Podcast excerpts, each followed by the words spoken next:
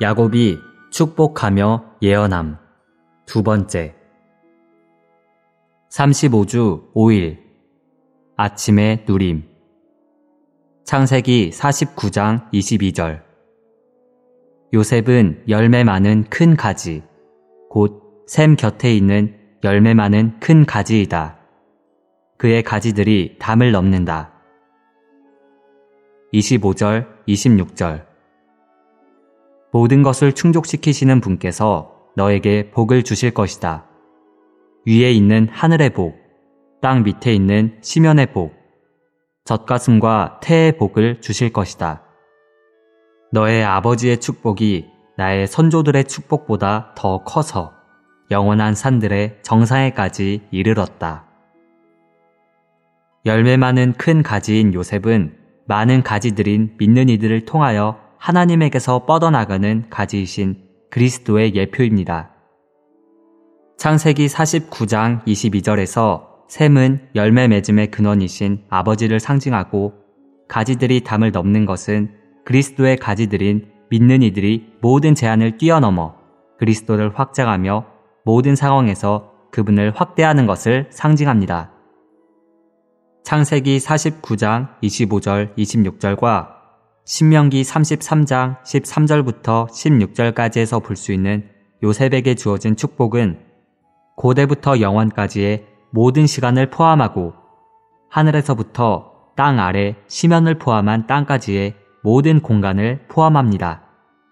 시간과 공간을 모두 합하면 그것은 우주가 됩니다.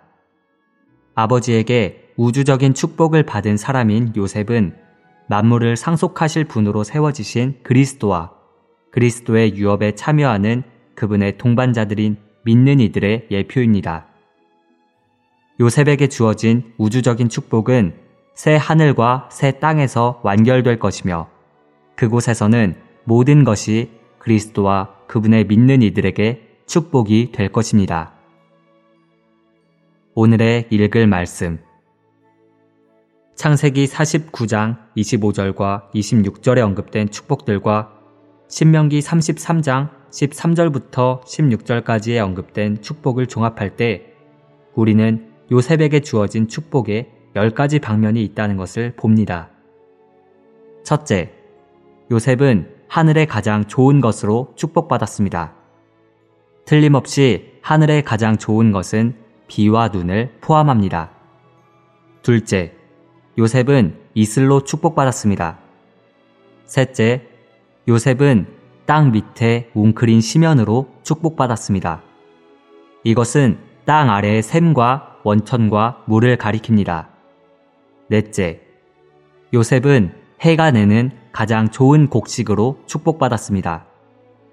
그 이후 다섯 번째 축복으로서 달이 내는 가장 좋은 소산으로 축복받았습니다. 우리는 그리스도를 예표하는 해와 교회를 예표하는 달이 모두 필요합니다. 어떤 곡식은 그리스도께서 맺으시고 어떤 소사는 교회가 자라게 합니다. 요셉이 받은 여섯 번째 축복은 태고 때부터 있어 온 최상품이고 일곱 번째 축복은 영원한 언덕에서 나는 가장 좋은 것입니다. 요셉에게 주어진 축복은 고대부터 영원까지의 모든 시간을 포함하며 하늘에서부터 땅 아래 시면을 포함한 땅까지의 모든 공간을 포함합니다. 이것은 우주 안에 있는 모든 좋은 것이 요셉에게 축복으로 주어졌음을 가리킵니다.